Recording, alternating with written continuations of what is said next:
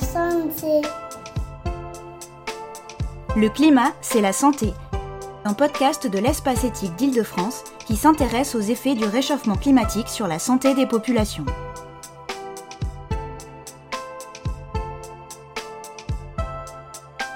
Le climat, c'est la santé.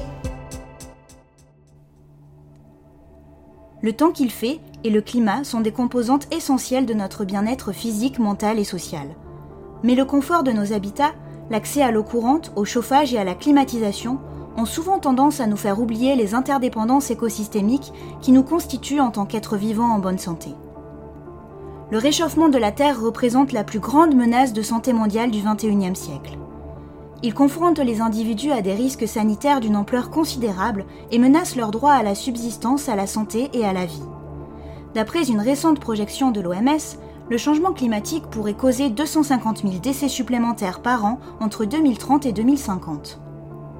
Les événements extrêmes tels que les canicules, les ouragans ou les incendies géants sont à l'origine de blessures graves et de nombreux décès. Les temps chauds et humides sont particulièrement propices à la circulation du paludisme et de la dengue. Le réchauffement des eaux douces et les inondations rendent l'eau impropre à la consommation et favorisent la transmission de maladies hydriques et alimentaires telles que les maladies diarrhétiques dont le choléra est l'une des formes les plus graves. Les fortes pluies et les sécheresses détruisent les cultures et causent d'importants problèmes de sous-nutrition. Le dégel du pergélisol menace de faire réapparaître d'anciennes épidémies.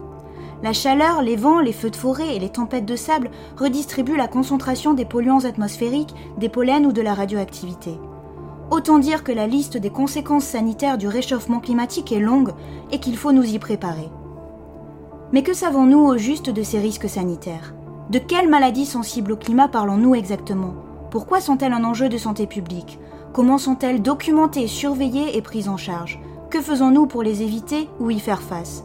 Quelles régions du monde sont les plus exposées? En quoi ces menaces sanitaires produisent-elles de nouvelles vulnérabilités? Et comment des facteurs d'ordre politique, économique ou encore démographique influencent-ils la manière dont le réchauffement climatique aura ou non des conséquences sur la santé des populations?